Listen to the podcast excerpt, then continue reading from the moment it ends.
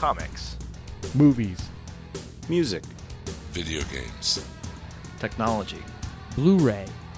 Television. This is the HHW LOD Podcast Network.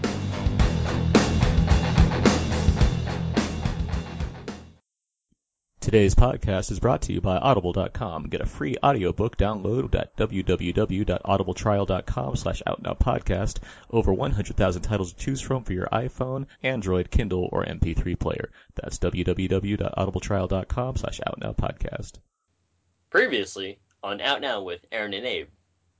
Okay, so you're getting close to the world's end. What are you about to do, Abe? Well, I'd probably sit back and finish the book I was reading. I'd hate to leave things open ended. Okay, so then what?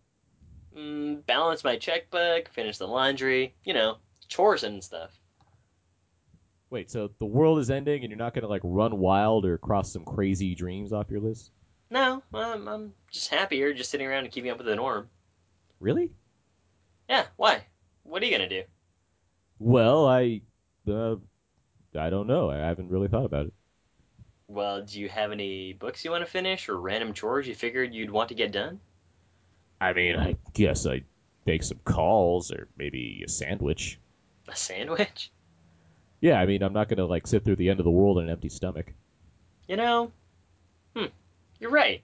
I'd probably also want to make a sandwich. Nothing else to do if the end of the world is literally about to happen, I guess. Yeah, you, you know, this this is kind of depressing. Yeah. So what are you gonna put on the sandwich? Wait a minute, I forgot my introduction. In, in, introduction, introduction, introduction.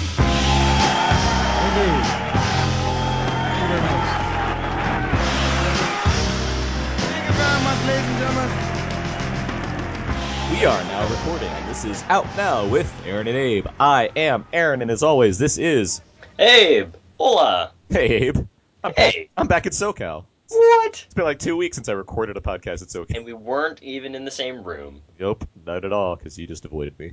Yes. Anyway, Out Now is a film podcast. Is Abe and I discussing new movies weekly. We also bring a discussion about the latest movie trailers, box office results and predictions, a callback to past films similar to the main film of the week, games, and other fun stuff. This is episode 117, 117. Closer to 118? That, not false. and, um, this week we were talking about the new film from director Edgar Wright, The World's End. And joining us to discuss The World's End, I said it the same exact way. See how I did that, Abe? It was, how it was It's almost as if I cut, beat, and pasted it in the same part. It could have been like that, but it wasn't.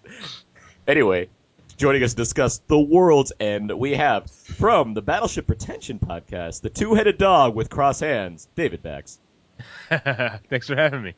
And from Just Seen It, found weekly on PBS, she's the mermaid with the famous cock, Brenna Smith. Hello. Great, uh, great mismash. the best one, I thought. That's me. That's pretty much it. Uh, it's Merman. How, Merman. how is everyone doing? Uh, it's a little wet over here. uh, I, I'm doing fine. Good, all right. I like that Because she's a mermaid. Yeah, that's why. Not because I'm so excited to be on the podcast. Exactly. Listeners, come on, pay attention. There goes our there goes our family friendly rating for the week on this week's episode of the podcast, where we talk about the world's end. Okay, so Welcome. Bienvenue. Welcome. um, let's see announcement stuff. Uh, next week is Labor Day weekend, and you know what that means? That means that brings an end to the summer uh, box office wager. And um, yeah, Abe and I, along with everybody, Alan, Maxwell, Jordan, Adam, and that other person that I forget who else. I think I got us all. Mark? Mark. Yes, Mark. My bad. Sorry, Mark. Hogan. Mark. Uh, we all participated in a box office challenge. We tried to predict the top ten films of the summer, and you know, you know, It does not look pretty. Well, we'll get to how accurate we were, but that result show is going to happen, and that should be a lot of fun. So that's Damn, I knew I should have put in Lee Daniels as the butler. Lee Daniels, Lee Daniels, the of Lee. Daniels, Lee Right, Daniels. And uh, yeah, so that that result show that's going to be coming soon. So that's the uh, that should be a bonus episode. That should be a lot of fun coming next uh, like two weeks from now or something. A couple like that. weeks, yeah. Yeah, a few weeks. But just getting you guys ready, getting you guys psyched for it. And um, let's see what else. Uh, contest still up. You know, if you want a free copy of The Fog on Blu-ray, uh, just Unopened. unopened, just email us your uh, favorite ghost story and and why. Email us out at podcast at gmail.com or Facebook, facebook.com slash out podcast. Either one of those, you can send us a little message there, and uh, you might win a copy of the fog. Hey, where's my poster? I have to see. I have it. I literally have it like sitting in front. I can. look- I see. I see it in front of me right now. In the That's- tube. I, just- the tube. I have it. I can literally hand it to you, or to actually see you at some point. Brett. Come over then. Give it just for the poster. That's, Maybe I. will- Maybe I will. I mean, we could have a pretense of like watching something if you'd like, but We'll set, we'll set that up after the show. After we discuss the world's end. Anyway, uh, All done live, folks. I I'm telling you, yeah, he's not yet. splicing this in. No, I'm not. That's just podcast talent. That's what you get when you do 116 episodes. Currently recording 117. Oh, I was gonna say yeah. Like, where'd that 117 go? Exactly. But uh, la- yeah, and if you're enjoying all this this witty repartee that Abe and I are sharing together, you can feel free to rate and review us on iTunes. iTunes reviews and ratings, we're always happy to get those. Helps out the show. I can't tell you how exactly, except to say that hey, we feel better if you did. But everyone feels better if you did. I mean, I'll tell you this right now. Joe Jans just sent us a review on iTunes, and I liked it. You know what? We sent him a You know what, Joe? We- You're all right. we sent him a prize for his submission to our contest from you know a few months ago, and he loved that prize. He sent me a very nice message about it. So there you go. Let's uh, let's move on now. Let's get to know everybody. Each week on Out and Out There today, we try to ask each other a few questions, try to set the tone for the podcast, and better get to know everybody. Now, let Abe start this one off this week. Okay. All right, David. Yeah. You're writing a script loosely based on you and four past friends. Twenty years later, which character from The World's End do you mostly end up like? Oh man. Um, Nick Frost's character, where I'm uh, Super Uh, stern, serious, giving up drinking. something horrible has happened to me, so I've given up drinking. I've uh, uh, my my wife and kids. Uh, by, by kids, I mean my dog and my cat have left me. But I'm There's doing better okay. Purina out there for us. What's that? There's better Purina out there for us. but you know, I, I got a decent job with. Uh, I got an office with uh, glass doors. Okay. nice. So that's that, Or, that's more like Or, or glass windows. or, or windows. windows. Yeah. uh, so I've seen the World's End twice now. What was? Am I supposed to ask anyone in particular, or all yeah, of you generally shout it out to some person, like directed at somebody. Okay. Um, uh, I'll toss it back to you, Abe. What was the first movie you saw more than once in a movie theater? Uh, good question. Man, I have to go through like Years of childhood trauma. Yeah, for real. it it might have been uh, years of childhood trauma. Man, I that's like going back at like the first movie I ever saw in theaters was Ninja Turtles in 1990, but I didn't see that twice, and just like hmm, didn't go to movies a lot as a kid. Movies I might have been like some Batman movie, like maybe Batman Forever. I, I don't know. All right, let's say that. Thanks, Val Kilmer. You made my, my life history. I have great much more memories of seeing. Batman Forever. My mom took me to the midnight show of that when I was when you know in '95. So I was I was not old. And it was I sat I sat in the front row because it was packed because people wanted to get that Oh, right, right. people wanted to get that Drew Barrymore cameo in them. And uh, Do you guys remember like the McDonald's promotions where they had those glass mugs? yeah, I think I have one. I wish that I could have find my Riddler mug, but I can't. Anyway, Riddle me this. What's your next question? yeah. Brenna, yeah. you're writing a script about going back home for a family reunion of sorts. Does it end up like young adult where things get emotional and dramatic? Or does it end up like You're Next where things get bloody? Or does it end up like The World's End where you get drunk disorderly and have weird residents? Huh. Well, um, now normally I'd say a mix of You're Next and uh, The World's End, but I'm also accounting for the fact that this is my family. Um, and I'm probably going to base it off of my family. So I would probably avoid alcohol uh, for, for many reasons. But I don't want them to die either. I think that since, you know, we're black, we'd probably all survive because we just get out of there. Boom. Um, so I'd do that one, and I guess we could throw some white relatives under the bus. okay. I like this uh, factual script. Yeah, you know, write what you know. Everything is satisfactual. Uh, That guy, that's a that's a deep cut for the black jokes because it's all about zippity doo dah. But anyway, go on. Yeah. All right. Um, Aaron, yes. we all know everybody's up in arms about Batfleck. Who would you have chosen to play instead? Um, uh, um, let's see. We'll get to opinions on this later on in terms of this thing. But um, who would I choose instead for Batman? I was kind of digging the Josh Brolin rumor. I was I was enjoying that one. So Yeah. I, I, I- uh, that's that seemed like something where I'm like, hey, that that's a neat idea, I guess. But For the record, I already answered this question on Twitter, and it was Vincent Gallo. Yeah, yes, and I, I I did say that I would watch the fuck out of that movie. I mean that it's a gallows Batman. Oh my god, it'd be like a like a rod of electricity just bouncing around. Classic Gallo. Um, let's see, Abe. Yeah, I'm not gonna ask you this question. David, you asked. You already answered like two question. I did. David, Yeah. what's the best way to clean up robot goo? uh, well, um, the thing is, you want to get uh, uh, your standard uh, pet stain remover, and then um, you want to you want to spray it and let it sit. Like a Tide stick. Yeah, yeah, but but you you, you, you got to let it sit. So Ah. Then you come back and you and, and you and you wipe it down. That's a lot of pre-treatment. Or you want? Do you want to be clean or do you want to be quick? What do you What do you do with This it? is, this is for after the apocalypse, and you're going back in and trying to clean everything up. It's not, you know, in the middle of the fight.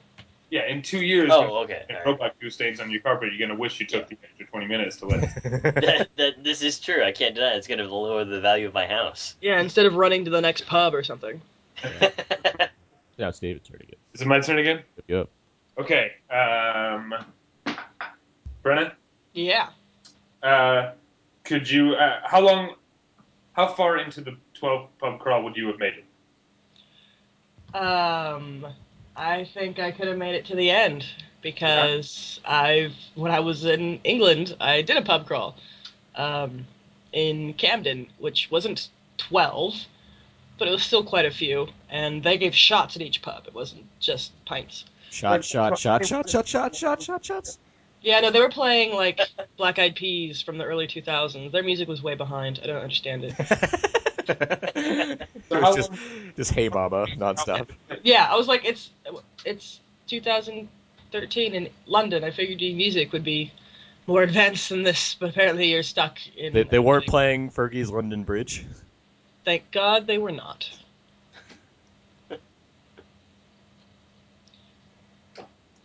You're up again. Oh right. Um, that was gonna be my question. Crap. Um. Abe, yeah. have you ever had a night similar, probably with less aliens, but I'm not sure, of such drunken debauchery? And I want a story. Sort of, but not really. We didn't do a pub crawl, but it was the end of college, and we were feeling pretty good about ourselves. And we were at a pool hall. and this is a few friends of mine, and we got kind of drunk, maybe very drunk, because we started yelling in the pool hall, and we started also jumping on top of pool tables, and then going underneath and whispering to each other, saying that we're too loud. We then all split up. Uh, I threw up on the way home.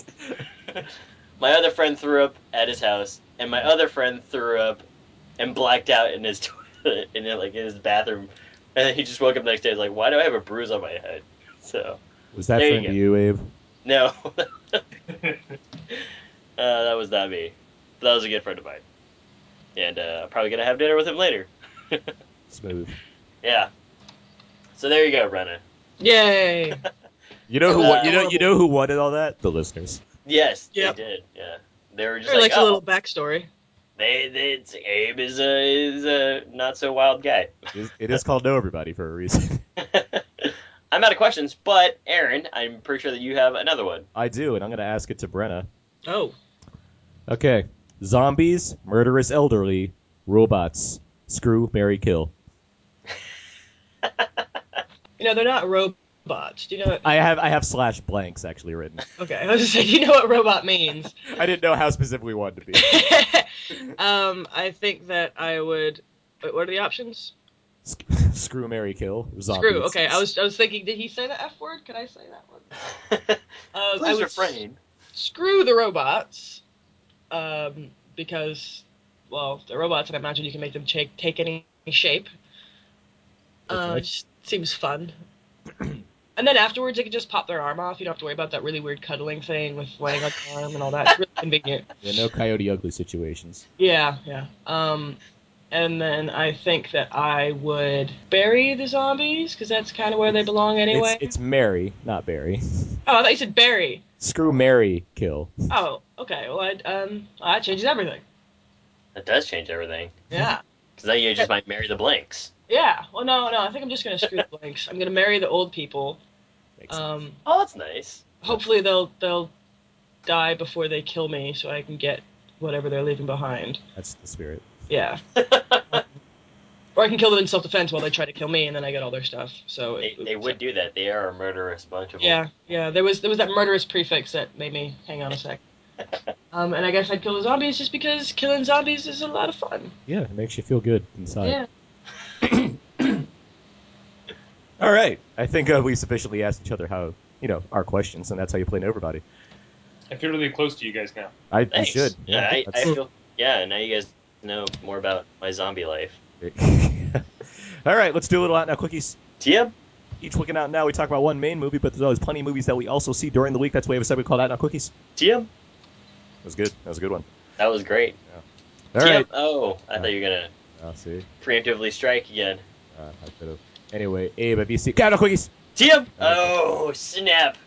Abe, one for one. Abe, have you seen? Abe, have you seen any other movies this week? Yeah, well, I was uh, doing some dishes yesterday. I watched Dredd on Netflix streaming. It's really good, and I think it's going to be one of those like uh, kind of underrated comic book movies. All right, fair. Yeah.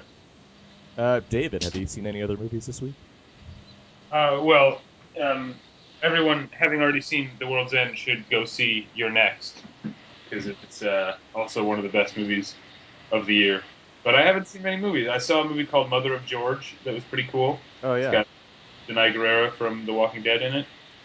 And other than that, I've been watching Broadchurch on BBC and um, St. Louis Cardinals baseball.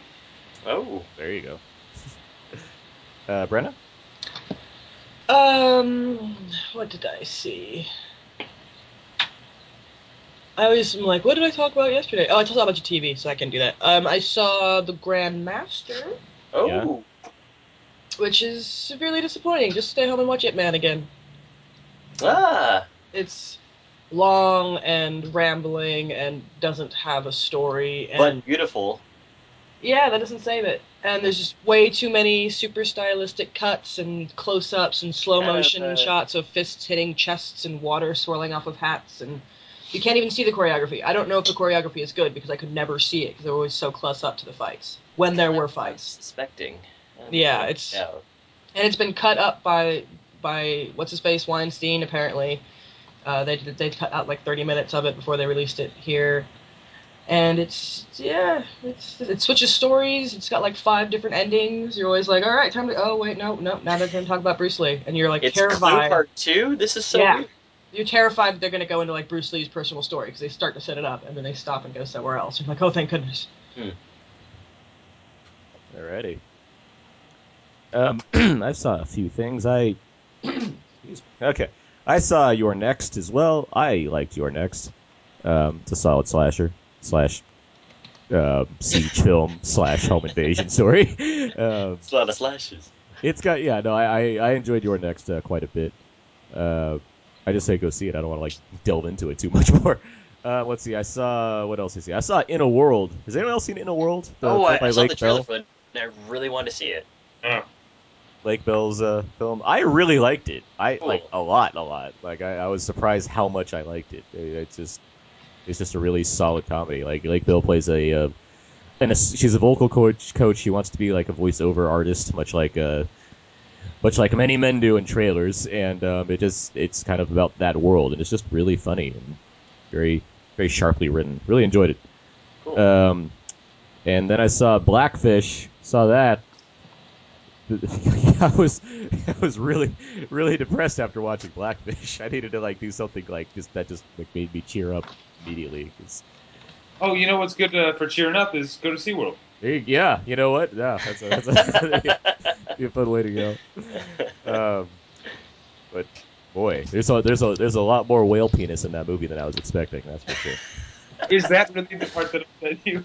Should have should have been rated NC-17. No, that was like that felt like the intermission where I was like, oh, this is fun. And, um, but the the the, mur- the the death part, it was like, oh, that's sad. But the oh, this whale penis, that's cheering me up a little bit. Yeah, it's, So it's, that's uh, not saying. it's just in your face, I guess. And um, lastly, I saw a film called Hell Baby. Has anyone seen Hell Baby? Is it uh, Hellboy's uh, third movie? I wish. um, no, Hell, Hell Baby is a movie from uh, Tom Tom Lennon and uh, Robert Ben Garant, the guys that created uh, Reno 911, and they're part of the state. And oh, whatever. right, yes. And yeah. um, it's their comedy. It's kind of an it's an exorcism comedy. Uh, Rob Corddry and Leslie Bibb play like a couple. They move into a house in in Nolans with a silent oor, and um, um, the uh, it seems that uh, Leslie Bibb's character she's her, her she's pregnant and she's having twins, and one of them's probably possessed. And hilarious antics ensue from there as they do in that kind of situation. Um, it's all right. It was it was kind of funny. I, I didn't love it, but I mean it made, it made me laugh a little bit. It had uh what's his name from Key and Peele, uh, Keegan Michael Key. Is that saying that right? The taller one or the shorter one? The taller one, Okay, got it. Key. Um, he he was he was like MVP of that movie. He was like, cracking me up the whole time. But uh, decent. Oh baby, enjoy. Cool. All right. I think that's all out now, cookies. Damn. Okay, let's move. that's how I know. Um, Let's move on to movie trailer talk. Each week I discuss a couple of the newest trailers of the week and uh, find out what we thought of them, what's going on. And the first one we have is the new film from acclaimed director Paul Anderson, W.S. Anderson. The, what the, the, the second best Paul Anderson, I'd say. And um, I'm sure there are other uh, there are more uh, Paul Andersons out there that are much cooler. okay, the fourth best Paul Anderson. okay. Paul go. W.S. Anderson, Mr. Jovovich, his film Pompeii, and uh, yeah, this is a what I gather it's a movie that leads up to the events of Mount Vesuvius and what that's going to do to the to the city of Pompeii. I assume it's set in the past and not in modern time, or else it'd be very boring. And it stars Jon Snow himself, Kit Harington, and I imagine many others, but mainly I think I just saw like Kit Harington doing his doing his thing while Howdy face. while avoiding Ash. So, with all that said, Brenna, what did you think of the trailer for Pom- Pompeii? Um, I it looks a little 300y. Uh, poor Jon Snow. He tried Silent Hill, and that didn't work out so good. So he's gonna try this, and he's gonna get stuck in historical, fantasy, medievally type roles, um, which is fine. If the, the more shots of him with the shirt off, the better, I suppose. Um, it's looking a little. It looks interesting. It's, it's got a little bit of um, 300 type feel going on. Uh, very, you know, brownish gray skies and silhouettes against the brownish gray skies. Um, I assume it's in 3D. Uh, didn't say 3D oh, everywhere, but um, Well, I mean, we've had a couple Resident Evil films and uh, Three Musketeers in 3D, so I think Paul Anderson's like, you know what, Ash in 3D probably amazing. yeah, I could see that. But I, I, I, it should be interesting. I don't know. I think the best version of Pompeii was the episode of Doctor Who where we saw, you know, number 12, Doctor 12 before. You know, and he was in hiding. I guess is what they're going to explain it away as. But um, yeah, I don't, I, actually that episode had Karen Gillan in it before it had before she was Amy Pond too. Anyway, sorry. Um, so this looks fun. I don't know how deep it's gonna be. Like, what's he gonna do? Is he gonna stop the? We all know how it ends. Is Do gonna we? Stop the Yeah, he, volcano? yeah, he Is puts a gonna- giant cork in the volcano. and- Yeah, is he gonna escape? Is he gonna die Spock, as well? you know, Spock just beams down, puts in like this thermal nuclear device that freezes everything, and then know. the Star Trek Enterprise. Oh wait, I'm wrong movie. I want that to be true. No, that would be awesome. And then there's a sex scene between Kit Harington and Zachary Quinto. Yeah. Yeah. He'd be down. David, Yeah. your thoughts on the trailer? Uh, I think it all comes down to what Brenna just said, which is that we all know how it ends. This feels like uh, a, a movie that got greenlit based on the idea that we're gonna see a volcano go off and totally destroy a city at the end. Like it, it just seems like let's you know build something that seems semi-serious around the fact that we know everyone's just gonna pay 15 bucks to see a volcano destroy Pompeii in 3D. it, it, it just seems like it's it's almost it's like the historical equivalent of just like rebooting a franchise or something. It's like it's a recognizable thing. Like people know and what abs. Don't forget, they're gonna see abs too, because that Right. opening shot of him it looks like he's not a real person. yeah, yeah. Uh, so uh, I, I don't know. It seems a little like I, I, I- I'm not. I don't really normally watch very many trailers because I feel like it's kind of uh, unfair to judge a movie based on the trailer. But this de- definitely got the it gave me the impression of something that it's that's taking itself too seriously and it's probably gonna be a lot dumber than it thinks it is. Abe. Yeah, I'm not a huge fan of it. I think the the first like maybe 20 seconds were kind of cool, where it's kind of shrouded in ash and you're kind of winding through this little maze, and then you realize that these are all just some people, and the voiceover work is pretty okay. And then it starts playing with this rock song, and then some dude shows up in Spartan gear, and and just like wow, I don't want to see some kind of awesome, you know, uh, political action thriller based in Pompeii and like 2000 AD or BC, and yeah, I, Sometime. I'm, yeah, sometime in It happened. it happened, yeah. No, but it, you know, it's like they're trying to mix in some intrigue in there, and it's like, why? I'd rather just watch a documentary on on a Discovery Channel about Pompeii going off. I wouldn't want to see, you know, 300 or a Gladiator. I'd rather just see a volcano going off, and maybe if it, inter- it dealt with a certain few characters. Uh, but yeah, not so much this warrior type movie. Doctor Who did it better. I have uh, I, I have three thoughts on the trailer. One, um, is it weird that Kit Harington looks like the um, like the stuntman equivalent of Edgar Wright? Like, is that a thing? it's like Edgar Wright stuntman in movies is Kit Harington apparently. Um, the other is what if this is more like anonymous and it like it starts off in modern times with some like random like professor standing on a stage saying, "What if I told you Pompeii actually didn't explode?" And like we have this weird conspiracy flashback, just like that movie. No, it's it's Pompeii was an inside job. Yeah. Do you know what temperature clay melts at? Oh, I hope there's some global warming type uh, deniers too. Or like Oh, the yeah. Pompeii, it would never explode. the gods like us too much. Krypton can't blow up. What? You're wrong, Jor. This Titanic can't sink. You're just trying to make the world a better place. And the uh, my and the and the third thought is much like how Chasing Mavericks makes me just want to see just a surfing movie in IMAX. Like, why can't I just see like a cool volcano movie in IMAX? Like, no, no, no story, just like just volcanoes erupting in You IMAX. know, they have a giant IMAX, which is the first IMAX in LA down by the Science Center, that does just that. They're like 20 minute go. films of cool stuff. Yeah, but did they have one of of uh, Had. They, there's new ones all the time. of volcanoes? They also have one one. over in Seattle. I saw this movie about otters, a 20 minute film. Oh, thanks. That's no- it. Science Center, I saw a, one that was about baby elephants and baby chimpanzees. Mm.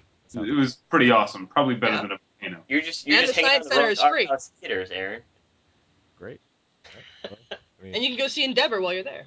You know, win-win. Yeah. Well, Pompeii opens in theaters February 21st, 2014, just after Valentine's Day. So. Yeah, it's perfect uh, after Valentine's Day. I want our relationship to end. uh, the next trailer we're going to talk about, keeping it apocalyptic, we have Metallica Through the Never, and this is the um, the concert movie slash apocalyptic drama involving the band Metallica, with uh, featuring uh, featuring Dane DeHaan. Sorry, featuring Place Beyond the Pines, Dane DeHaan sent on an urgent mission uh, during the band show, but uh, you know gets into his own adventure while the band performs on stage. And uh, with that said, let's start with uh, let's start with uh, David this time. David, what do you think of the trailer for Metallica Through the Never? Uh, I, I- oh, sorry. Uh, apparently, Brennan wanted to start. Yeah, that's what I thought. In a nutshell. Um, uh, I'm perfectly willing to admit how ridiculous it looks, but I'm super excited for it. uh, I like Metallica. I like Dane DeHaan. I like some of uh, the stuff that uh, director Nimród Antal has done. yes. Uh, and it just it, it's I mean the whole thing's so ridiculous. But in the trailer, which I saw, I saw at they did they debuted I think this new version of the trailer at Comic Con. There was an older com- older trailer, but I think this newer one uh, was the one I saw at Comic Con, and I watched it again the other day.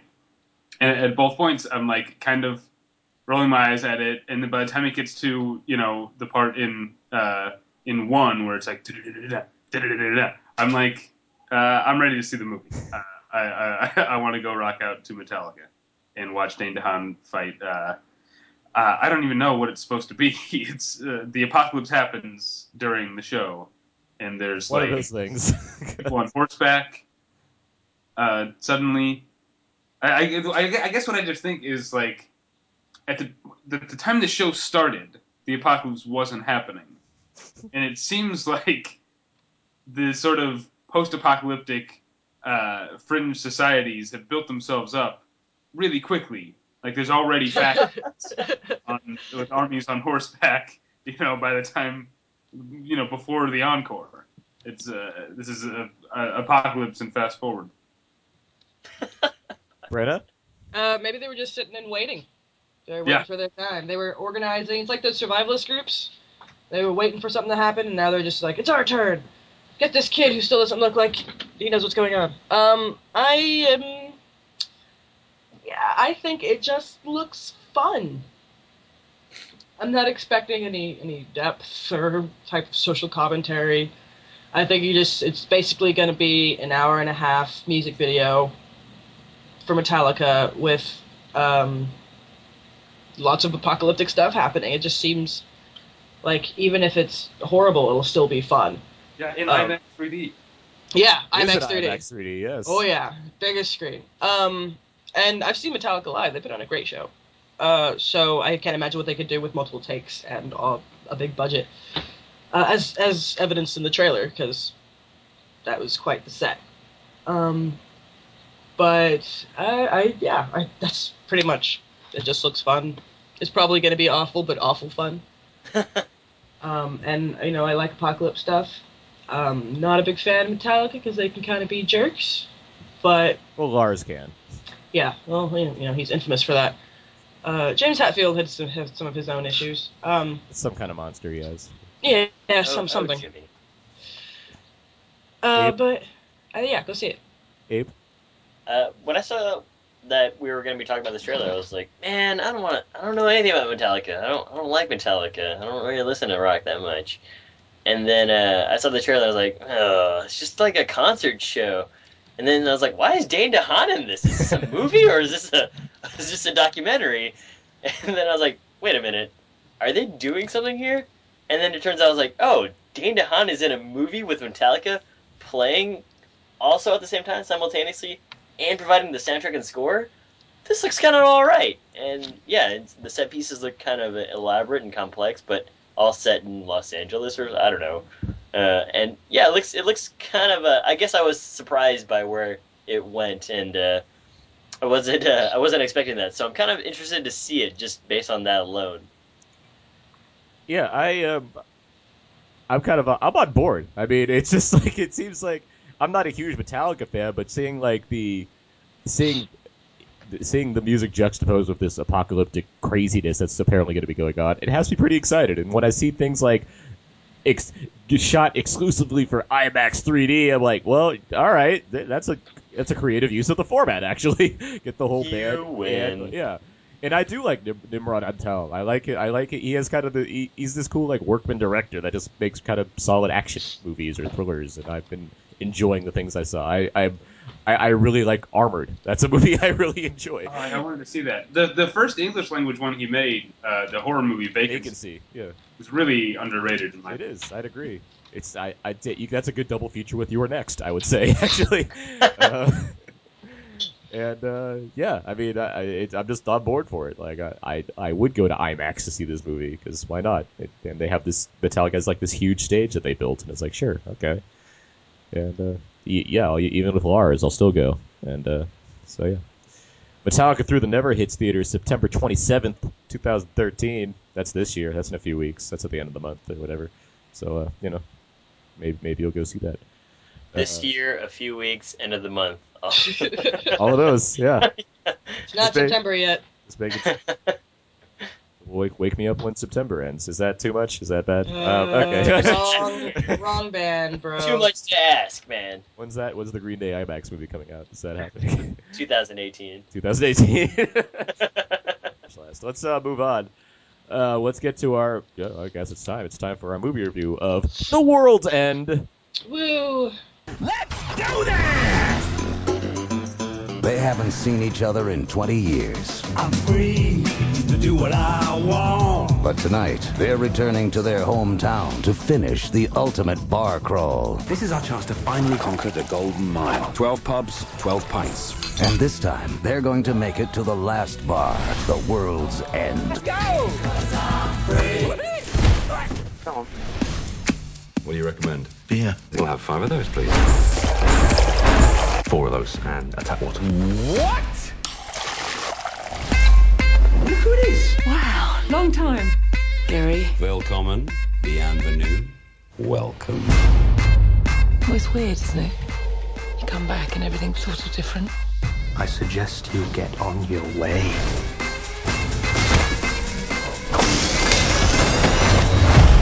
Welcome home, boys. All right, so that should have been some of the trailer for The World's End. And okay, so in 2004 we had Shaun of the Dead. In 2007 we had Hot Fuzz.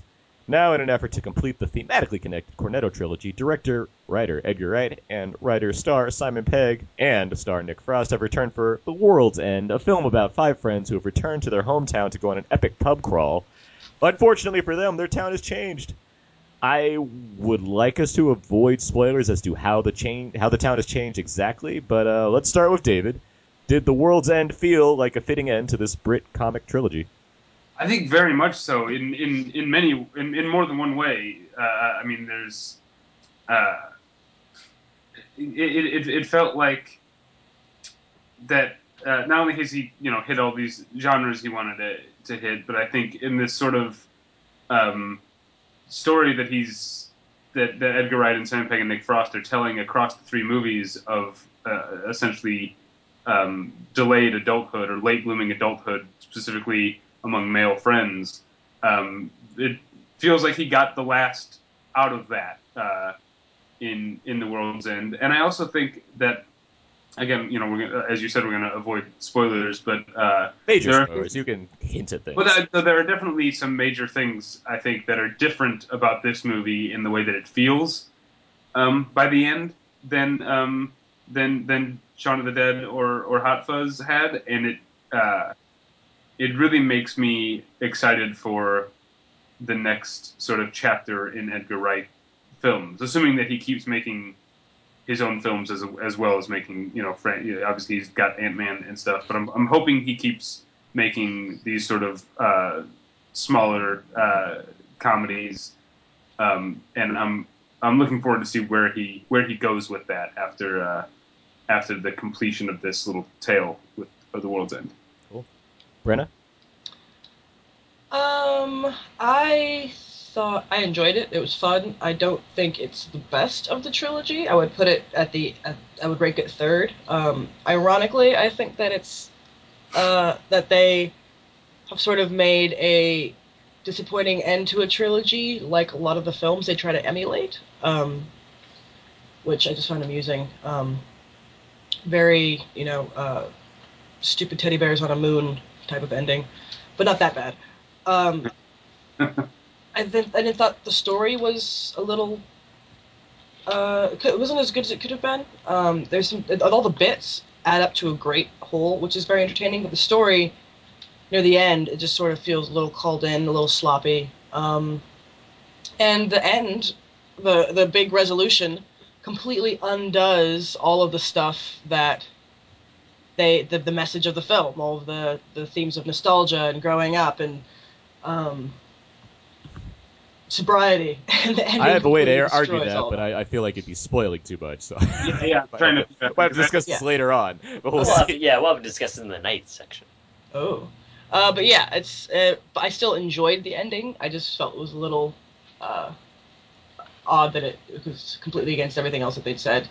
And it's an interesting story of nostalgia and, and growing up and trying to figure out what to do. And and then they had this prologue thing at the end, which seems to exist just to get a cornetto wrapper in there. because there wasn't one in the rest of the film. Um, but even though bits of it were disappointing and I didn't enjoy it as much as I enjoyed Shaun of the Dead or Hot Fuzz, um, I still loved it. Also, I think it's my one of my favorite Simon Pegg performances because I am also uh, a ex not ex a, a former goth person. I guess he never grew out of that. Um, I still have quite a bit hints of it. If you hadn't ever seen a picture of me, um, Do you have a Sisters of Mercy tattoo? I do not have a Sisters of Mercy tattoo, but I have a Sisters of Mercy T-shirt. Close And enough. was- oh, and I was sitting there waiting the entire time for Sisters of Mercy to play, like maybe in some big important, life-changing scene, and I had to wait till the credits. Uh. Um, but his performance was it was hilarious. He did some great phys- physical comedy. He had great timing as usual, but he was also deep and heartfelt and emotional. And We had ourselves a little idea. Did you know? Yeah, we're going to go back to Newton Haven Why? for some unfinished business. That's a joke, right? Five guys, 12 pubs, 50 pints. 60 pints. Steady on you, Alky. I haven't had a drink for 16 years, Gary. You must be thirsty then. But we can go back, see the guys, chew the fat. It'll be just like it always was. Except this time, we are going to finish this thing once and for all. You have a very selective memory, Gary. Thanks. You remember the Friday nights. I remember the Monday mornings. Yeah, that's why we're going back on a Friday. Why do you think none of us live in Newton Haven anymore? Oh. Because it is a black hole. It's boring. It always was and it always will be. It's only boring because we're not there. It's pointless arguing with you. Exactly. So come. it was great, and it was nice seeing him not being the straight man. It was nice to see Nick Frost being the straight man, and Simon Pegg sort of the bumbling idiot that Nick Frost usually plays. Yeah, this was. I, I, I think this was. You said it's like your favorite Simon Pegg performance. I think this is definitely my favorite Nick Frost Mhm. uh, performance. Abe? Uh, I thought that it was uh, it's an entertaining movie. I think it's slow at times. I'm a little bit on Brenna's side more than uh, David so far. Uh, I do I think it's a fitting end. It could be. I think that there were some hits and some misses, I suppose. Uh, but in terms of, I guess the theme that they're going for, yeah, I get it, and uh, it it is cleverly written. I do think that you know, the writing is is basically spot on on par. And you know, the theater that I went to go see it with, we were basically all we had I, I guess we had all seen the other films and we all knew what this uh, film was all about so we, we enjoyed it um, but I think that there were just some uh, some weird I guess timeline gaps uh, just just to uh, I guess put the storyline in this own in, in this little movie altogether. It's uh, it's a little weird um, and quite honestly I think that the pacing was uh, it's actually okay once it starts going but first like 20 so odd minutes it's fairly slow um, but uh, it's interesting if you think about the three films all together i know that they're not super connected although they could be uh, but if you think about it in terms of just zombies and then this weird town and then what happens in this one that's a kind of a, a cool thought to have just in terms of the, the progression of, of people uh, i never thought about it in terms of like the, uh, the, the growing up from i guess buddies into adulthood uh, like what was mentioned earlier. That's an interesting thought too. On the whole, like it's something that I would recommend people to go see. I just don't know. Uh, You'll you hear about where I would tell you to go see it later, I suppose. I forgot to mention the fight scenes are awesome. Yes, I forgot to say that too, which is like this is the best action movie of the summer. hmm We'll get there. Um, Can I, can I interject real quick? Go for it. Because I want to say um, that. Uh, well, I did seem to like the movie more than you guys. I also agree with Brenna that it's the the least of of the three, but I kind of feel like in a way that that disappointment or the kind of let down sort of sadness that you feel at the end might be kind of part of the point if you're uh, if you're keeping with my idea of um, what this trilogy is about in terms of uh, in terms of growing up. Uh, I, I, I kind of feel like maybe being being let down at the end uh, or a little sad at the end uh, fits with that. Yeah, I've heard that argument that the ending is is intentionally not good. Um, but I, I don't know. It seems like it'd be quite the risk to take to do it intentionally by Edgar Wright and Simon Pegg. And Well, I would see again. I would disagree with the, that that phrasing of not good, but um, as I couldn't as think of anything any of a better way to say it. being a um, bit of a letdown, I think. Yeah, disappointment maybe. Yeah. Aaron? Yeah, I um, in trying to, in, so I've been trying to. After, so I saw it. I saw it like at Comic Con. I saw it again with the all three films at the same time, and I've been trying to figure out like how to put it in terms of like into this trilogy of like how I'd rank it, and like it's hard to say that now just because like I've seen Hot Fuzz and Shaun of the Dead like many times, and I've and, you know I've seen this movie twice so far, but I'm very much anticipating rewatching this film more and more. I've already you know seeing it again, seeing it again, it's already revealed so much like more in what you gain from having knowledge of what the film's going to turn into already, just because of how many little running gags, callbacks, connections you can make throughout this movie, let alone to the other movies. But with that said, um, if I'm if I want like pure like just entertainment and comedy, I would probably put this at the bottom of the of the three of the three. But I think this is like the it's easily the darkest of them. It's the most mature, and it has like the most to let you think about afterwards. I would say of the three movies, I think Hot Fuzz is probably the slightest of all three. After you know watching them back to back to back, because it's like certainly like hilarious and full of just nonstop joking, pretty much, but as well as amazing action. And we'll talk about the action in this movie, which is also just amazing. Uh, Wait, I forgot. I wanted to mention something else really quickly. That there were jokes in this that I wouldn't have got if I hadn't just spent a month in England. Like bits of dialogue, uh, the thing about the pubs. When they walked into the first pub, where like they all look alike. I laughed because I'd been in pubs that looked just like that in London and up in, in North Lincolnshire. And then like there's a bit where they were like, "Oh, is your sister still fit?" And if I hadn't been in England, I would have been like, "I guess she works out." you never you didn't know what yeah. fit? I know what fit meant. I didn't know the slang for fit until I was Okay. called fit. I don't. I'm not from England. I Fit must is, is know. their way of saying you're hot. Oh, okay.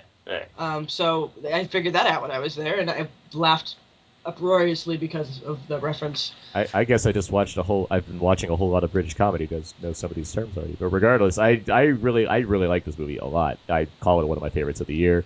It um, it's so it's so sharply written. It's so it has such a such, such a, a wildly inventive kind of way to play around with with what what this story is going to be versus you know many other movies that you just that follow a very specific path this one just has so much going on for it, and I, I I really love the opening. I love how it is like very purposely slow, and it's really but it's very much kind of it's it's practically a drama that just happens to have a lot of jokes in it because you're dealing with this this wild character played by Simon Pegg, who like he he's clearly unhinged and he clearly has problems in his life, and you're watching like these four friends deal with this guy, and you can see that movie being played for for a drama very easily and tur- have it turn into something just way more like way more important and like and, and not you know without like having the twist that happens halfway through. And i love that it plays that twist very subtly as opposed to like Shaun of the Dead and Hot Fuzz. You know those movies going in they're going to be this you know they're going to eventually turn into genre films.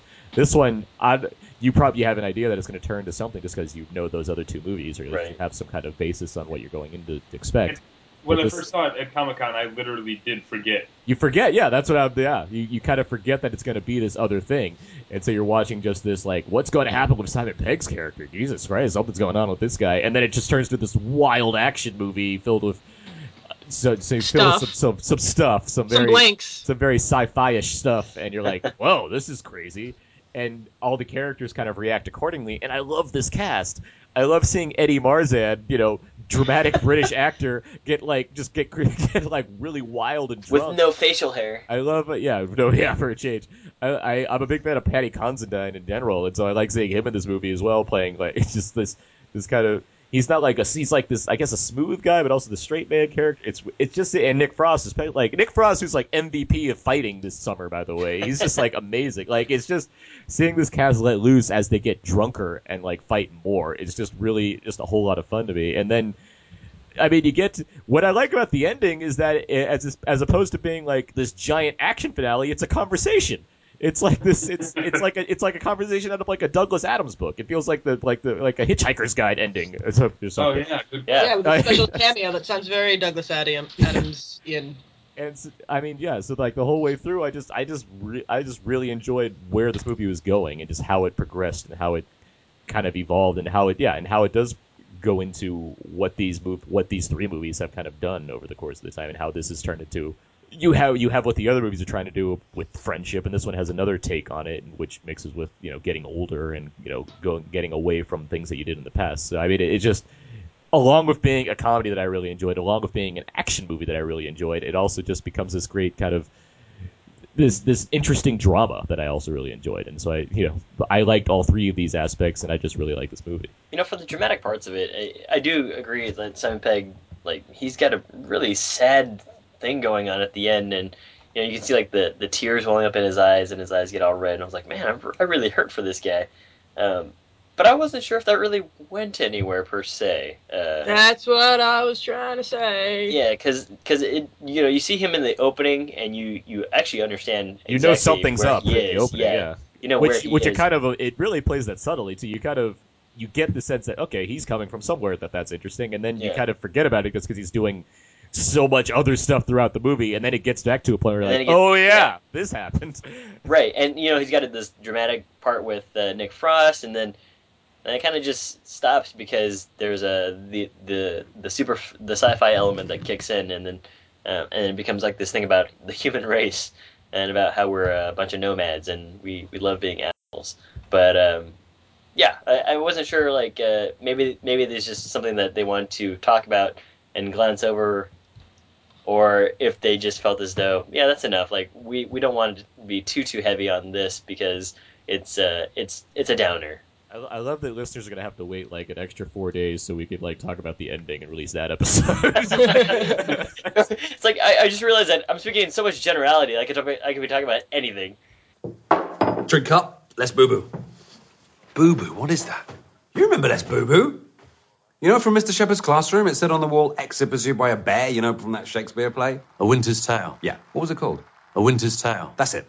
And if we needed to make a quick getaway, we'd say, exit pursued by a bear. And then it was, exit pursued by Yogi Bear. And then it was just, let's Yogi and Boo Boo. And then, let's Boo Boo. So you're saying we should go? Yeah, it's shit here, isn't it? How about that action? I mean, I love it yeah Oh man, the fight sequences are just. Yeah. Oh, Like- they have this this. Everybody has their own fighting style, and it's very reminiscent of who they are as a character. yes yeah Beautiful. yeah. I, I especially love the line from uh, Nick Frost when he's like I effing hate this town and he just like goes berserk Ah! I fucking hate this town! because that's exactly how I would want you know stuff like young adult to be where it's just like you know you Charlie want Theron's just like, I- like I Pat effing hate this town With his just- barstool boxing mitts. yes Yeah. The the bit right after that where Simon Pegg is trying to get a sip of his beer while fighting off the. Oh yes. so funny Yeah. He's so so, Jackie Chan, like- exasperated. Was it? He's so exasperated. It's beautiful.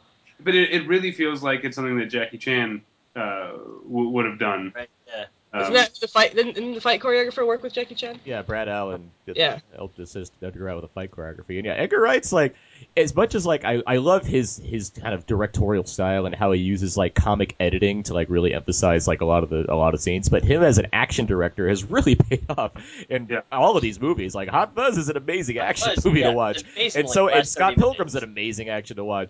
And this movie, like he's he's playing around a lot more with like having just like super long takes and like like really well choreographed sequences that kind of give it a you you kind of because all the actors are involved in it, so it has this kind of realistic quality while also being like incredibly stylish and just like not like many other action scenes you see, and they're just well filmed and well placed with the camera and everything. It's just it's so like it's so refreshing to see like just just for a movie like this to see just such inventive action that's like also among some of the best action you'll see this year.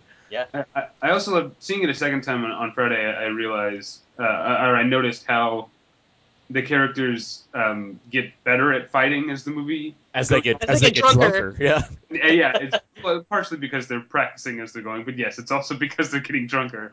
And I, uh, I thought that was really funny. Uh, I think that you uh you have a pretty good point there about the the action sequences there, Aaron, but the long sequences of action. Mhm. Um, Like and it's also shot at night, uh, and so, or I guess in in quote unquote night, and so it, it's actually really well done if you think about it, because we've had a lot of movies this summer where they're action movies and they have great action, sure, but it's just really hard to see. Um, I'm talking about you, Pacific Rim, where it's just like, at night it's raining. I didn't really see it. I'm, I'm probably like the only one that didn't like it that much in terms of the action sequences. And I was like, man, from like that from that from that podcast. yeah, from that podcast, yeah. And couldn't they like tr- draw out a little bit more? And in this one, it's like I can see see what everybody's doing. Even Eddie, as he like scurries around underneath like the table because he's been bullied his whole life. Um, But See, that's yeah, another I- scene where I it's like you, you get to it's just to jump wildly into that direction. You get to like Eddie Marsan having like one scene where he gets to like detail something very specific about his character. That's like it's really sad, and it just like I, I like how this movie manages to mix in those little moments and make it work for me. Like I was just so like I was so happy that it. it Along with being a comedy, it's also Hold on, Aaron. dark comedy with Shots. dramatic beats. S H. I'm sorry. Look, we can proceed. Wait, what are you doing? Oh, uh, shots. Why? What was going on before?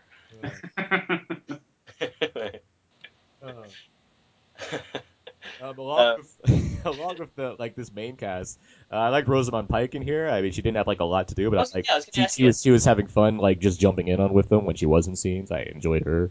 I kind of want to see more of her. I was going to ask everybody on the panel here, just what did you guys think of Rosamund Pike's time on the screen? Uh, I liked her her character, uh, but I felt as though she kind of got shortchanged. Well, I mean, because I mean, what's the the other option is to you know she suddenly becomes like a romantic interest that features heavily into the film, as opposed to I mean, this is a movie about five guys that are that were friends once. So I mean, I don't I don't Yeah. need her to be around as much as I like her. I mean, Part of what I was She's she's quite fit. Yes, she is. uh, what I was trying to get at uh, earlier about saying like where um, uh, you know seeing where Edgar Wright might be able to go after this. Um, I would really like to see him make some movies that are less uh, less uh, laddish, you know, less. Uh, less ensemble guy focused. yeah, I'd like to see. I'd like to see Edgar Wright make a movie that passes the uh, the Bechdel test. Yeah, please.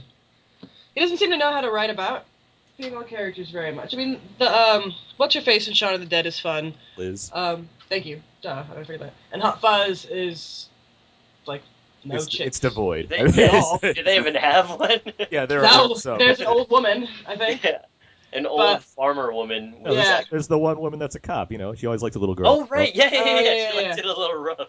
Tits. But um, yeah, I, I think that Edgar Wright is and and Simon Pegg they're just writing what they know, and putting it into their favorite genres. So they're putting the conflicts they've had in their life into movies that include killer old people and zombies and other things. It's similar to something like uh, Seth Rogen and Evan Goldberg, That's where they exactly what they, they, they, write, Yeah. they write about what they know. Or They write out what they know. So what you get are these these male centric uh, films. I'm just glad that Rosamund Pike was able to hold her own and was was a bit more than eye candy. She she did some very important things. it, it helps that you know she's a good actress. Like that's that's That too, key right yeah. No, it's it's she's she's got a great performance. Everybody, I mean, the performances in this are all great. Um, I I enjoyed her. Uh, I usually get really annoyed when there's a female character who is only there for eye candy or because they felt they needed a female because it was it was too much of a sausage fest. And I enjoyed her. I wasn't annoyed by her. If you want to see Rosamund Pike as eye candy, go watch Jack Reacher. Boobs. Oh yeah. Boobs on the screen. No, it's it's it's a uh, what do you call it? Damsel in distress. But she is quite fit. She is quite fit, yeah. Uh, what do you guys think of the uh, the the whole entire middle of the movie plot thing, plot device, plot twist? Is it a twist? The way it turns. Yes, I With the head involving the head I the bathroom. all of it. The Lego.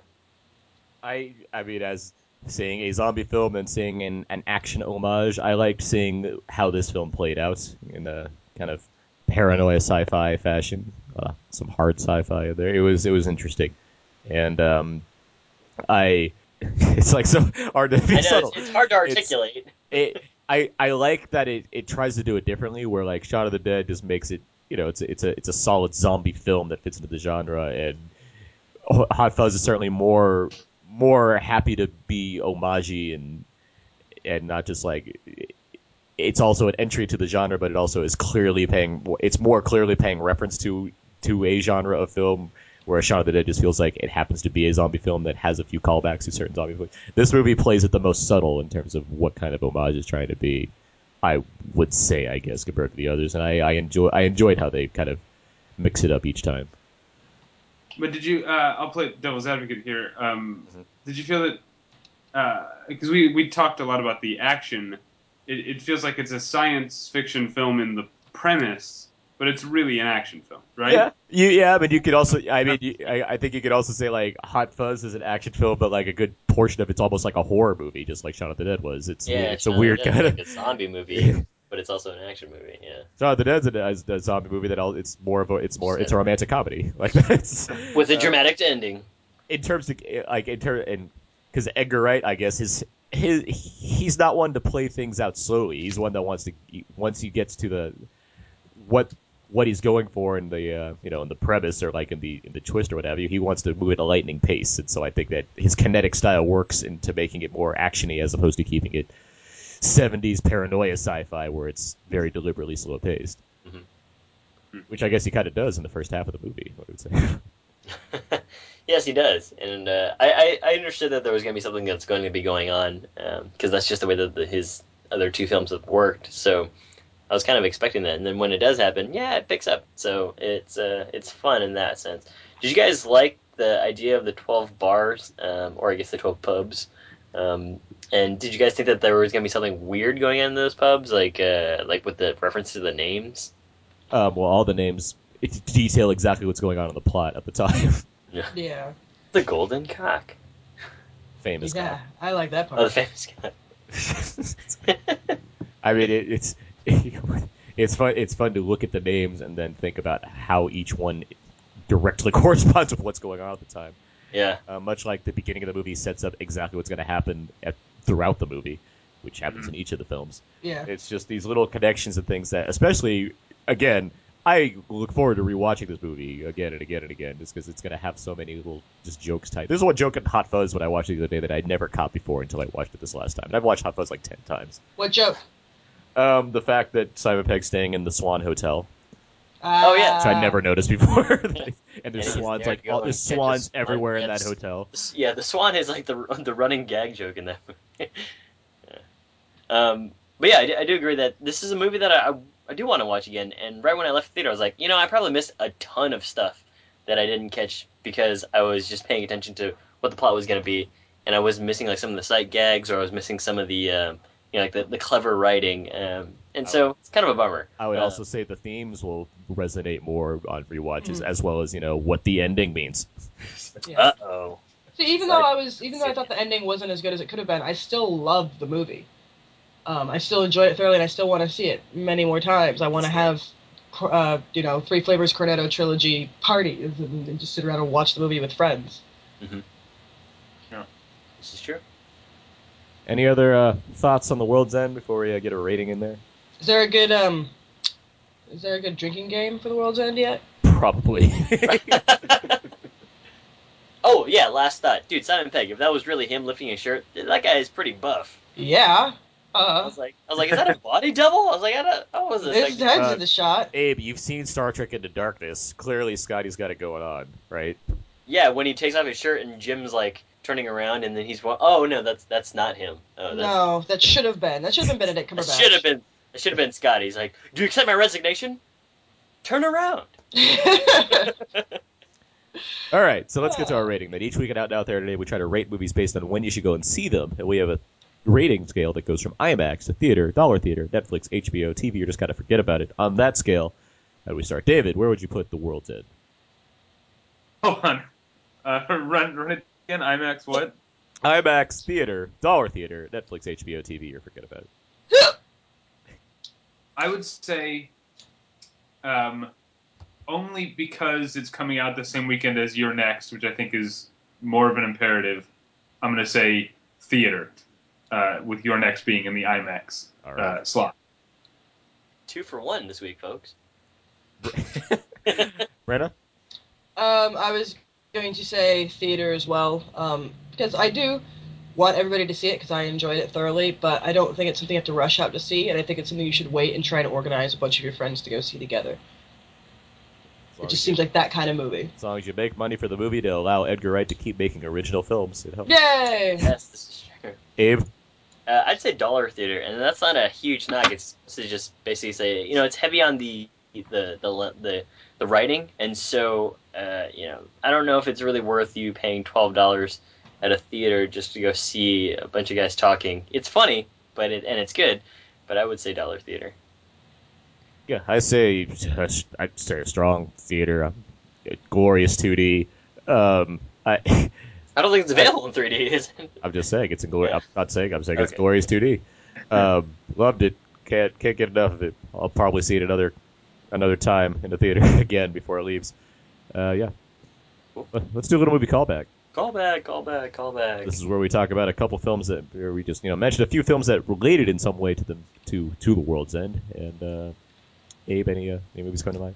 I did. I had, you know, Hot Fuzz came to mind with like the weird town. Um, Warm Bodies also came to mind because the post, what happens after, you know, some Things entity leaves. Uh, Freaks and Geeks, the TV show. This is, I guess, what would happen with uh, with uh, James Franco's character. He just might be like bummed out. and be like, yeah, those were the best times of my life, and I was Such a good to. call. Quite a bit. this is the end, uh, for obvious reasons. And this is one episode, like the only Doctor Who episode I've ever seen is like when they rebooted it, and it was like the one where like the, the mannequins in the mall, and I was like, I Rose. yeah, what? Rose. The name of the episode is Rose. Oh, okay, yeah, there you go. Thank you very much, Brenna. So Rose with the Doctor Who thing. Brenna? Uh, yeah, all I could I couldn't really see past this is the end, um, because they're just so so similar. But um, I don't know. I kind of like Edgar Wright because of how he he references a bunch of movies and you recognize all the references, but it's still it's it's still its own unique film. Uh, well, I definitely I mentioned uh, Jackie Chan. I definitely was thinking of, of Drunken Master um, while while watching the movie. That was the Um, inspiration and for the also- choreography. I, it makes Sorry. sense. I'm not surprised to hear that. Um, and then I also thought of things like uh, like like Village of the Damned uh, and just the and obviously um, the original Invasion of the Body Snatchers um, uh, stuff that I feel like is among the stuff that's being referenced Mhm. uh, i- in the movie. Just this, you know, the uh, that that paranoia of you know hiding out in a small town where things are. You don't want the people that you know what's going on. You know that very much happens in in things like Invasion of the Body Snatchers. Yeah, I had um, Drunken Master came to mind. Hitchhiker's Guide I mentioned. Um, Stepford Wives original. Uh, Invasion of the Body Snatchers. Road Warrior. Uh, Withnail and I. And um, Hot Tub Time Machine. Hot Tub Time there. Machine. What? It's I like that. almost beat for beat the same movie if you look at it. Uh, yes, now that you mention that, yeah. Group of almost- friends get together. almost drunk. beat for beat the same movie. Well, a scary old guy played by. Uh, There, the- there- I'm telling you, there are a lot of things that make it a very similar movie. Um, let's see. Okay, that's, that's callback. Call back, call back, call back. Just on top of it today, Abe. I like it. Let's uh, let's, cereal. let's do a little plug. Uh, Abe, you, you what what you know what's awesome? What's awesome, Aaron? Reading. Yes. Know, what- know else is? fundamental. Sometimes you can't. You don't have enough time to read though, right? This is true. So you can listen to other people read a book to you with Audible.com. Like when you were a child. Exactly, just like that. And you can get a free audiobook download at audibletrial.com slash out now podcast, where you can find over 100,000 titles to choose from for your iPhone, Android, Kindle, or MP3 player. For people that listen out now out there in Dave, you can get a free audiobook download with a 30-day trial to give you the opportunity to check out their service. And I have a book to recommend. It's called Invasion of the Body Snatchers. On a quiet fall evening in the small, peaceful town of Mill Valley, California, Dr. Miles Bennell discovers an insidious, horrifying plot. Silently, subtly, almost im- imperceptibly, alien life forms are taking over bodies and minds of his neighbors, his friends, his family, and woman he loves, and the world as he knows it. Wait, But- why would you recommend that book? I don't know why. It just came to mind all of a sudden. It's it like- has nothing. It's nowhere near similar to what we're His talking hands, about, right? His hands all. just typed in uh, anything, and then it just came up Invasion right. of the Body The Snatchers. Devil's That's- hands are idle playthings. That's what. Yeah, yeah. Yeah. So anyway, that book's by Jack Finney, and that's a book you can you can get at auto audibletrial.com slash podcast. You can go there. You can download that book or any other book there by going to the link audibletrial.com slash podcast. We get some credit for that. You can download that book. You can check out whatever else they got. If you don't like it, you could you can get rid of that service, but still keep that book you downloaded for free. I mean, What? I right? Talk Yes. about gaming the system the right way. Yeah, that's how you play the Game of Thrones, right there, which is also available at audibletrial.com slash podcast. So there you go. Let's Great do plug. Thank you. Let's do it on the feedback. Feedback, feedback, feedback. We uh, we asked a whole bunch of questions on Facebook. Holy crap, there were a lot of questions today. That's right, and we had a lot of answers from our listeners. So we're gonna get to those right now. Let's let uh let's let Abe start this. Yeah, if my document would load. All right, so then we asked, uh, what was your favorite genre-bending film? A film that starts out one way, then completely twists into something else. Gary writes, The Ruling Class, sort of. Jordan writes, Funny Games or Hugo. Mike writes, Doomsday. Paul writes, Cabin in the Woods was good. From Dusk to Dawn is the best movie. Uh, and, and Tyler writes, actually kind of digged The Call. Next question we have favorite movie about drunks, and uh, Jason has The Hangover and Beerfest. Mike Jones has Hot Tub Time Machine. Joe Jans has Beerfest is what Beerfest love. Jim Dietz has Barfly. Good answer. And Ryan, he has the Spectacular Now. That's not, that's a good Oh, choice. I'm gonna uh, go check that out soon. Uh, we then asked, uh, "What's your favorite movie?" Uh, Oh, that hold on, sorry. Can I can Wait. I interject? Yeah, go for it. Absolutely. The best movie about drunks is Withnail and I. That's, That's- it. Yes, that's that's yeah. One of my callbacks this week.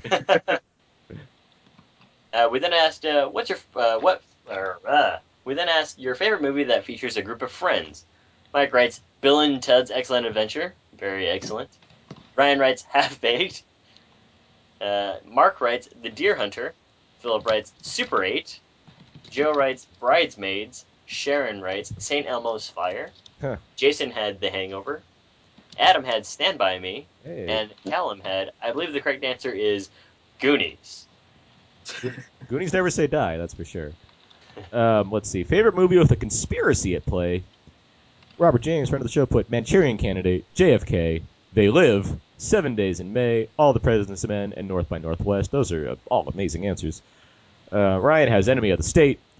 Philip has The Lord of the Rings, The Fellowship of the Ring. I guess there's a conspiracy bit there somewhere. You have no power here. Okay, good enough. Patrick has The Fugitive. Mike has Hunt for Red October. Jason Ritter has National Treasure 2 Book of Secrets. the World is Not Enough. And Patriot Games. And Adam has Capricorn 1. Yeah. Um, we then asked, uh, whoa, what was that? His microwaves going off. Uh, we then asked, uh, what's your favorite fight scene from this year? Jim writes, Gypsy, Gypsy Danger versus the Flying Kaiju, The Sword Attack, which was a, a it's a movie poster in itself. Um, Philip writes, can't top Jim. Mike then writes, Batman fans versus Ben Affleck. Uh, Jason writes, Star Trek fans versus JJ's Star Trek's cast. And, uh, okay, so speaking of this whole Ben Affleck thing, Well, yeah, can, I, can I nominate um, the the argument in before midnight? favorite fight scene of the year? Good one. That's a good Uh, answer. Yeah, best fight. Uh, That's a good one. Um, brutal. So we asked uh, we asked you guys if you had any questions for, for us because we always ask you guys questions for answers, and uh, you gave us several, and we're gonna pick out two here. And uh, one I think is just because it's on the mind of America for whatever reason. Um, how do you guys? Fe- this is from Jason. How do you guys feel about Ben Affleck being cast as Ben Aff- as Bat as Ben Affleck? ben Affleck's been cast as Ben Affleck is Ben Affleck. He's in the he's being in the uh, the, the making of uh, Good Will Hunting movie. Uh, so it's a meta it's a meta film. How do you feel about Ben Affleck being casted as Batman? Um, let's see. I am more concerned about having the same person that wrote Man of Steel writing Man of Steel 2. That's more of my concern than having the Academy Award winning Ben Affleck starring as Batman. I don't know. That doesn't bother me too much. It's kind of my thoughts too, which is, uh, you know what? I, I actually like Ben Affleck when he directs his own stuff and he- when he's uh, seriously acting. But then I don't know if I like, uh, you know, David all that Goyer returning. Yeah. Well, yeah. I mean, I don't, there's a lot of problems that we, we talked about in the Man of Steel podcast, and same, certainly, like, yeah, if he's returning and the same director is returning, you know, Zack Snyder, then I I don't know how that's gonna go. I, I just honestly didn't really like Man of Steel that much, so I really don't care about Ben Affleck being casted. I'm kind of serious, or kind of curious to see where he can take it. Um, I'm sure he'd do a fine job as long as they don't make him, they don't direct him in such a way that's like, oh, you got to be more goofy in this one or whatever. I mean, the last time I saw a great Superman movie was Superman 2 back in 1980. The last time I saw a, ben, a great Ben Affleck movie, I mean, I've seen like five of those in the past few years. So I mean, I don't, I don't know. I don't know. It doesn't really doesn't doesn't phase me to see like Ben Affleck or not. I could see him in the Cal, I guess, as Bruce Wayne. I don't know, but uh, Yeah, whatever. Brenna, any thoughts? Uh, yeah, my um, my thoughts about this are nothing against Ben Affleck. I don't hate him. I don't think he's a bad actor. My complaint comes from the fact that DC is trying to set up this this franchise similar to what Marvel's doing, and you can't have a franchise like this with such an established actor, um, Robert Downey Jr. being the exception. Um, because Even it- he's not like you wouldn't like cast him before Iron Man and be like he's going to make us millions of dollars this weekend. Like he Yeah. became the biggest star in the world because of Iron Man. Exactly. He was he was you know recovering alcoholic people were afraid to work with before Iron Man really put him out there. Um, but ben, Ben, Affleck, Affleck Ben is Affleck's he's already recovered. yeah, you know he's he's all better. But he's also so established that there's no reason for him to stick around for ten Batman, Justice League, Superman crossover films. They should have. Uh, I would have done is hired a a person who's you know not as established. Uh, like um, Josh Duhamel was one of the names that I came across Hmm. that I thought would be good for this. Uh, Patrick Wilson was another one that I liked. Patrick Wilson would have been good. Yeah. Um, we already know he can do uh, nocturnal flying creature man. Exactly. yes. Um, and I just I felt like since they should since they're starting to do a franchise, they needed somebody who we know could stick around. Um, I don't have any fear that Ben Affleck is going to be a bad actor. I'm really more concerned about the script and who and the villain because the villain's what's important. Um, particularly as a fan uh, of Batman it- villains. It's Calendar Man. Yes. oh man! It's already almost September? what's he gonna do for Labor Day? Anyway, um, so that's that's Not that's going to where wear I white, stand. that's for sure. Yeah, he knows better. That's that's where I stand on it. Um, I do, I don't hate Ben Affleck. I'm more concerned with the script and the villain, and I don't think it's a good choice if they're trying to do this franchise thing. Or you know what? They should have done Batman Beyond. They should have convinced Christian Bale to come back for one film to train some new young upstart to be the new Batman. That way he could actually bow out, and we'd have a new Batman. And uh, David, you just don't care, right? That's the key. I don't. I don't. No, yeah. I mean, so you want you Maybe, want this? maybe that's the right answer. Yeah. It's pretty much my answer. I mean, whatever. Same. Yeah.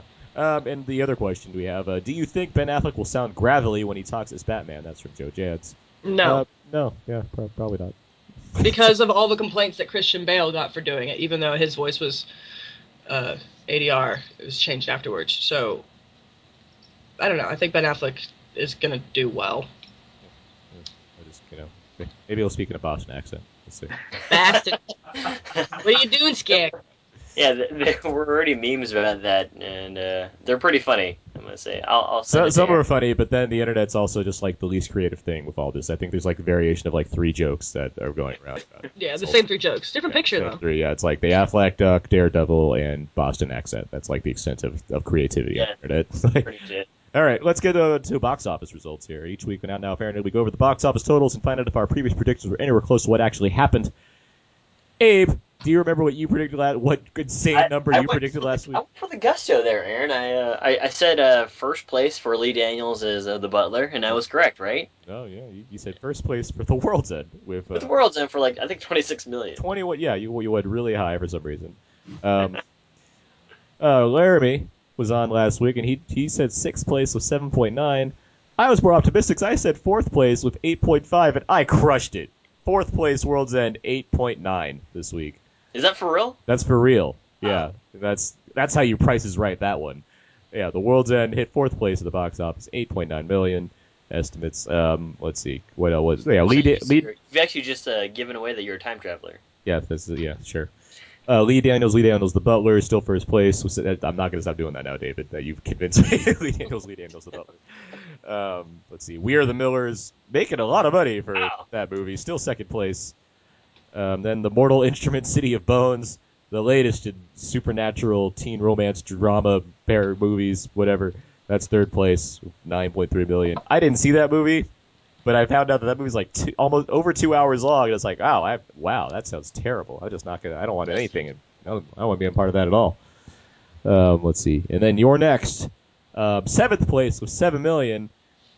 That's not. I, I would say that's not great, except for the fact the movie cost like one million to make and like what two do- two million to acquire, and then whatever for marketing. It'll like two days it's to shoot. yeah, it's it's already it's already a success in my eyes. So there you go. And other stuff happened as well. What else? The Grandmaster in like one theater or something. Short Term 12, really good movie. That that one debuted, and um, with Brie Larson, I like that movie quite a bit. How did uh, Madras Cafe uh, premiere? I don't I don't see that on here at all. So Oh, okay. Yeah, there you go. And uh, yeah, pretty. That's that's you know there was no Expendables this week to, to bounce out another Edgar Wright film, so that's a that's a win, I guess. but um, there you go. That's box office. It's, uh, what time is it, Abe? Oh, Aaron, is it already that time in the show for some games?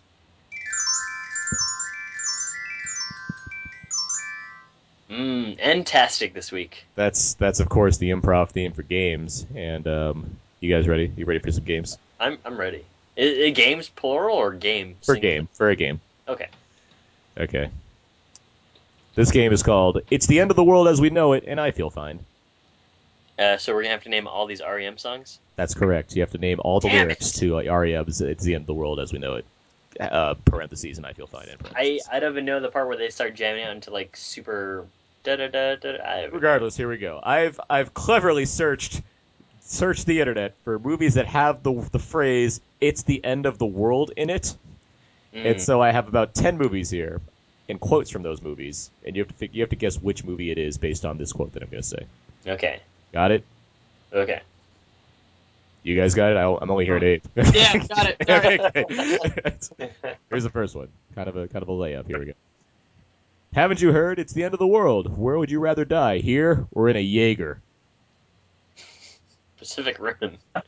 Pacific Rim. Is That- uh, that's from. On Golden Pond. It's on Golden Pond. Yeah. Oh yeah, I, I should have known. That's the that's the correct answer. River runs through. I should remind us, of course, to play to play the games now. We have to shout out our name first and then the movie. Oh, Abe. Pacific Rim. Yeah, There you go. Just say. David. ADR. okay. Here's the next one. That was the easy one. Here we go. This one's also incredibly easy. No, nothing important. That is, I heard a good deal about a ring and a Dark Lord and something about the end of the world. But please, Mr. Gandalf, don't hurt me. Don't turn me into anything unnatural. Brenna, Lord of the Rings. Fellowship of the Ring. That all of that is All correct. of it. Yeah. All of that nailed it. Even the Brenna part. Yes, that was the yeah. Okay. Here's the next best one. part. Here's the next one. Hey, shh. No, I totally get it. I'm sorry. I'm sorry I let you get attacked by a werewolf and then ended the world. Recent movie. Harry Potter. That's there's about eight movies there. Eddie didn't say Brenna, and it's incorrect. Yeah. That's the only thing I can think of with a werewolf recently. Yeah, what does have a werewolf? I'm sorry I let you get attacked by a werewolf, and then the end of the Oh, uh, Abe. Cabin in the Woods. Cabin of the Woods is the. Oh yeah. Yes. This one I don't know why I put this one in because it's so obscure, but uh, even though the answer is like a mega blockbuster, but here it is: a toast to the end of the world. This one is from the mid '90s. It's a disaster film slash alien invasion movie. Uh, Brenna is Independence Day. That is correct. Woo. Here we go. Funny, ancient pharaohs looked forward to the end of the world, hoping the cadavers would rise and reclaim hearts from golden jars, must currently be holding breath in anticipation. Uh, David, Wall Street, Money Never Sleeps. Incorrect, but it is a movie that starts with a W. From a director we recently mentioned the past few minutes. Uh, it sounds very familiar, and I'm. It features an actor that you mentioned, actually, Brenna, I mentioned actors. in the past couple minutes. Possible Batman actors. Oh. Batfleck. Awesome. Say it again. The whole quote. Yeah. Funny, ancient pharaohs looked forward to the end of the world. Oh, uh, is it Dogma? Nope. Damn it. Darn it. Taking too long. The answer is Watchmen. That's the answer to that one. Ah. Oh yeah. Bummer. I knew I knew that quote. Here's the next one. Might have to do an accent on this. Marty! One rejection isn't the end of the world. You forgot the. Oh, I did. Marty, one rejection isn't the end of the world. You Gee, I wonder. haven't given me an answer for this one. Oh. I'm gonna let somebody else take it. Come on, David, don't let it be a shutout. Yeah. I, I, I, I, I don't, I don't know. Marty, one rejection What? isn't the end of the world. Is it from Marty? you thought that? That you this book name? features a time traveling Car. scientist and his dog, Einstein. Okay, Back to the Future. Wait, it is- Hey, Back to the Future. Here's the next one. Many a mecha has gone to the end of the world, never to come back. That's why they call the end of the world Manhattan.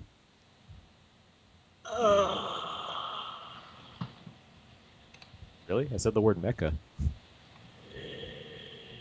I hear a zombie breathing. It's me thinking because I know it and I'm mad. I can't remember the name of it.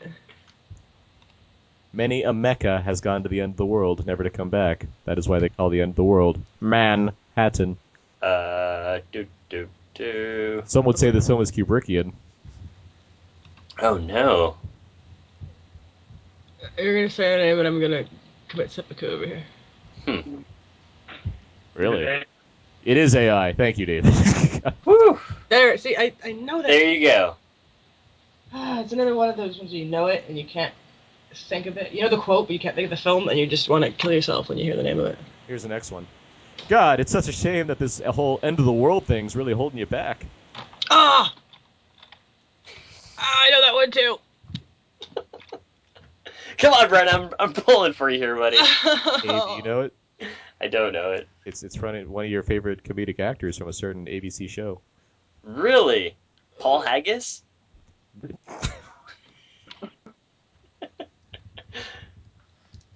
uh, wait. Can you repeat the quote? God, it's such a shame that this whole end of the world thing's really holding you back. Why does that sound really familiar? See? Uh, Dawn of the Dead? It is from Dawn of the Dead. Look at David coming on Yeah! strong at the end here. He's already he's winning. Yeah, it is that guy. It's Modern Family dude. Ty Burrell from Ty Burrell. Okay, here we go. Next one. Six months ago, I was made aware of a situation so devastating that at first I refused to believe it. However, through the concerted efforts of our brightest scientists, we have confirmed its validity. The end of the world as we know it will come to will soon come to an end. Uh, Abe Morgan Freeman in any movie. Oh, it's not. Six weeks ago, The world as we know it come to an end. Abe Armageddon.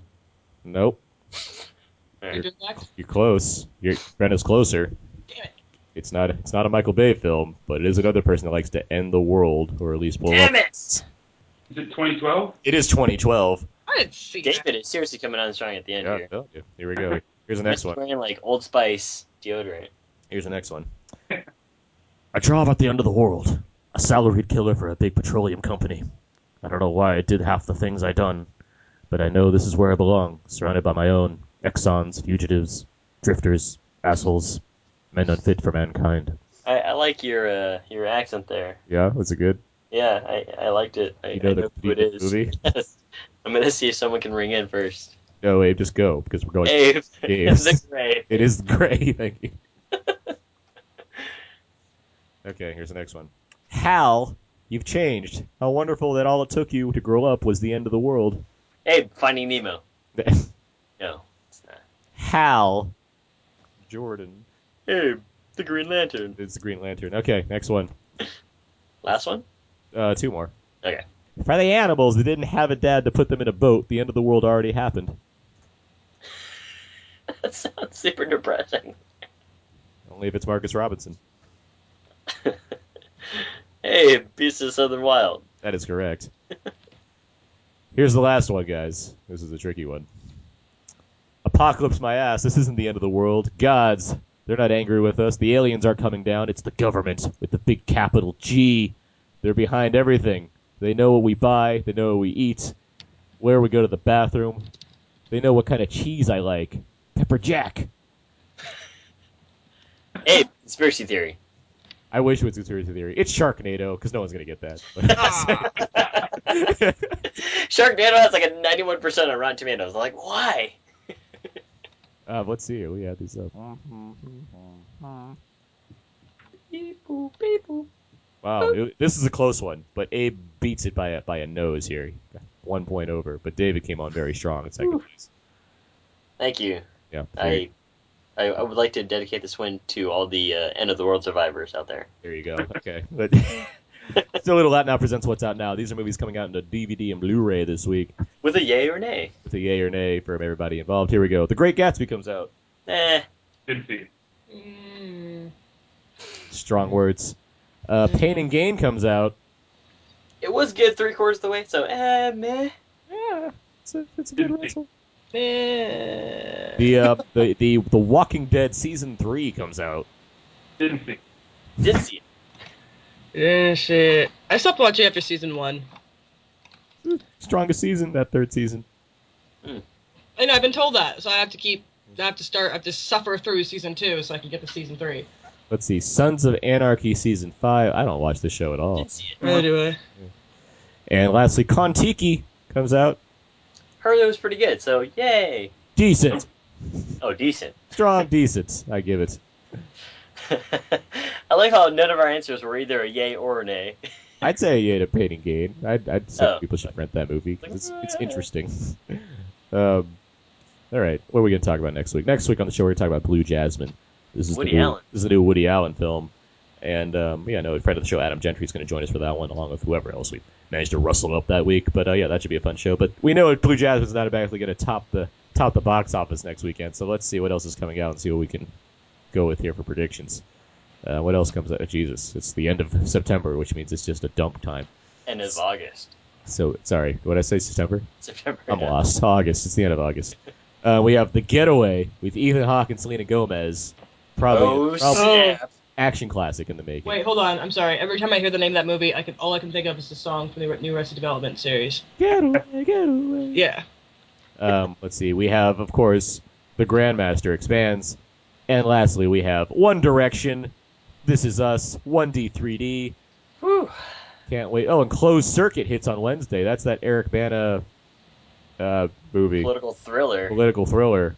Uh, Right, written Rebecca by, uh, Hall. That's right. I was like, who's and written, uh, written by Stephen Knight. written- Yeah.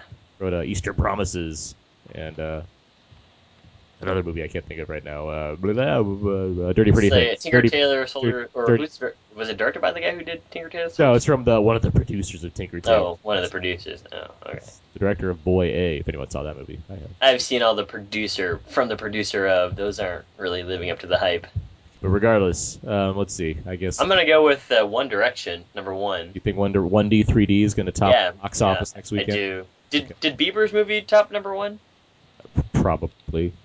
So I'm gonna go with One Direction here, or or if you saw uh, Kick-Ass 2, it'd be Union J.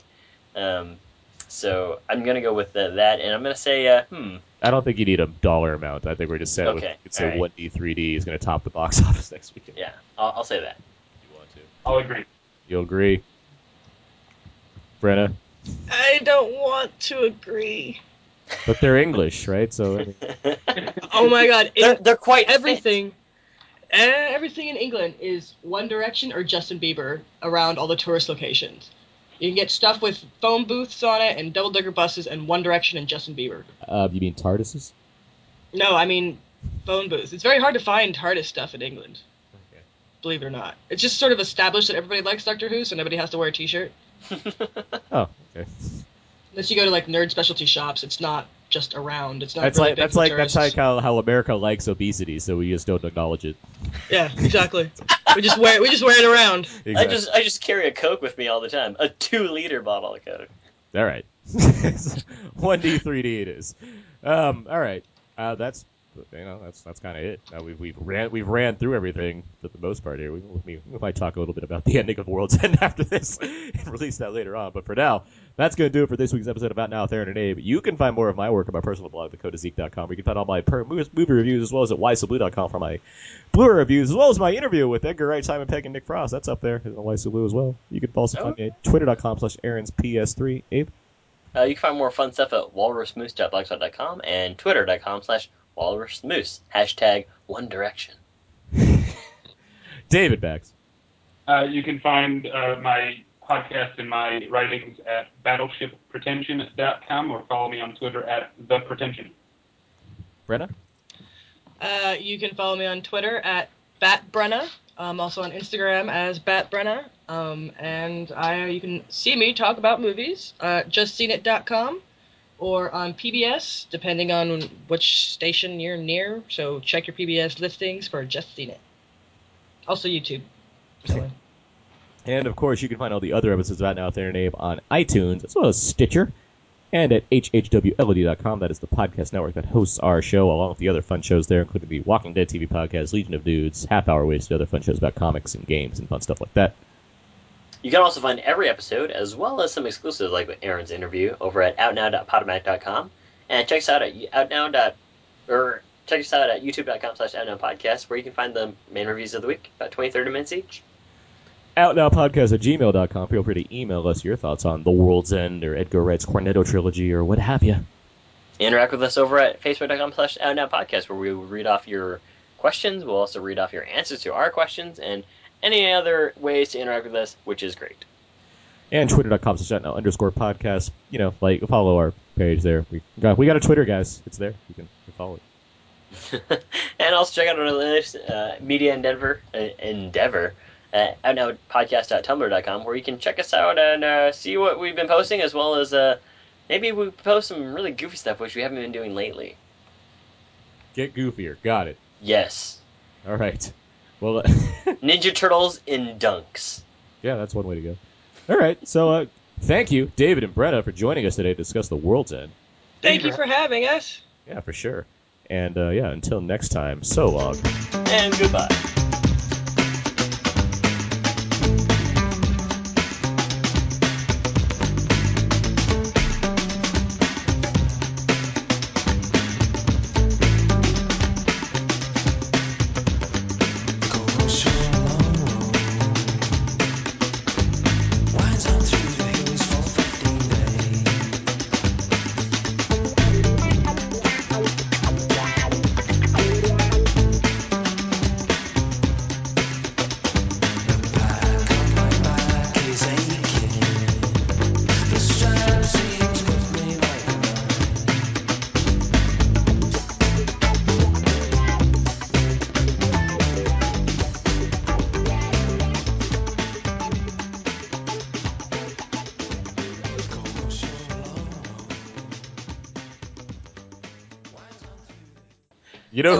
You know you know who wanted all that? The listeners.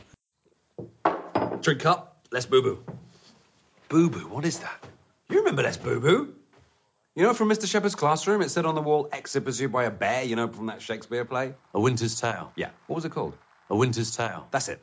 And if we needed to make a quick getaway, we'd say, exit pursued by a bear. And then it was, exit pursued by Yogi Bear. And then it was just, let's Yogi and Boo Boo. And then, let's Boo Boo. So you're saying we should go? Yeah, it's shit here, isn't it?